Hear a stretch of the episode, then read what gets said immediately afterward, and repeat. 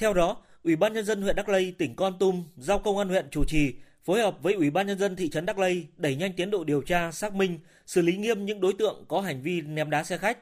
Đồng thời, chỉ đạo tổ cảnh sát giao thông công an huyện, công an các xã Đắk Man, Đắk Rong, Đắk Môn, Đắk Pét và thị trấn Đắk Lây, nơi có tuyến đường Hồ Chí Minh đi qua, phối hợp cùng các lực lượng liên quan tăng cường công tác tuần tra, kiểm soát để kịp thời phát hiện và ngăn chặn những hành vi tương tự. Ủy ban nhân dân huyện Đắk Lây cũng giao Ủy ban nhân dân các xã thị trấn có tuyến đường Hồ Chí Minh đi qua tăng cường vận động tuyên truyền cộng đồng dân cư sinh sống dọc đường, nhất là thanh thiếu niên, để nâng cao nhận thức về hành vi ném đá xe khách đang lưu thông là vi phạm pháp luật, gây nguy hiểm đến tính mạng người trên xe cũng như người tham gia giao thông, tiềm ẩn nguy cơ gây tai nạn giao thông nghiêm trọng.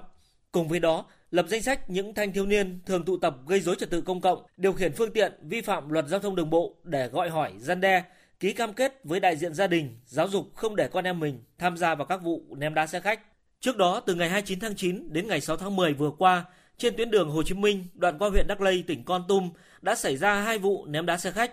Vụ thứ nhất vào đêm hai mươi chín tháng chín, xe khách biển kiểm soát bốn mươi bảy B không hai sáu không bốn của nhà xe Ngọc Thông một chạy tuyến Đắk Nông, Quảng Trị khi đến vị trí cách thị trấn Đắk Lây khoảng bảy ki lô mét thì bị một số đối tượng ném đá khiến kính chắn gió phía sau tài xế bị vỡ.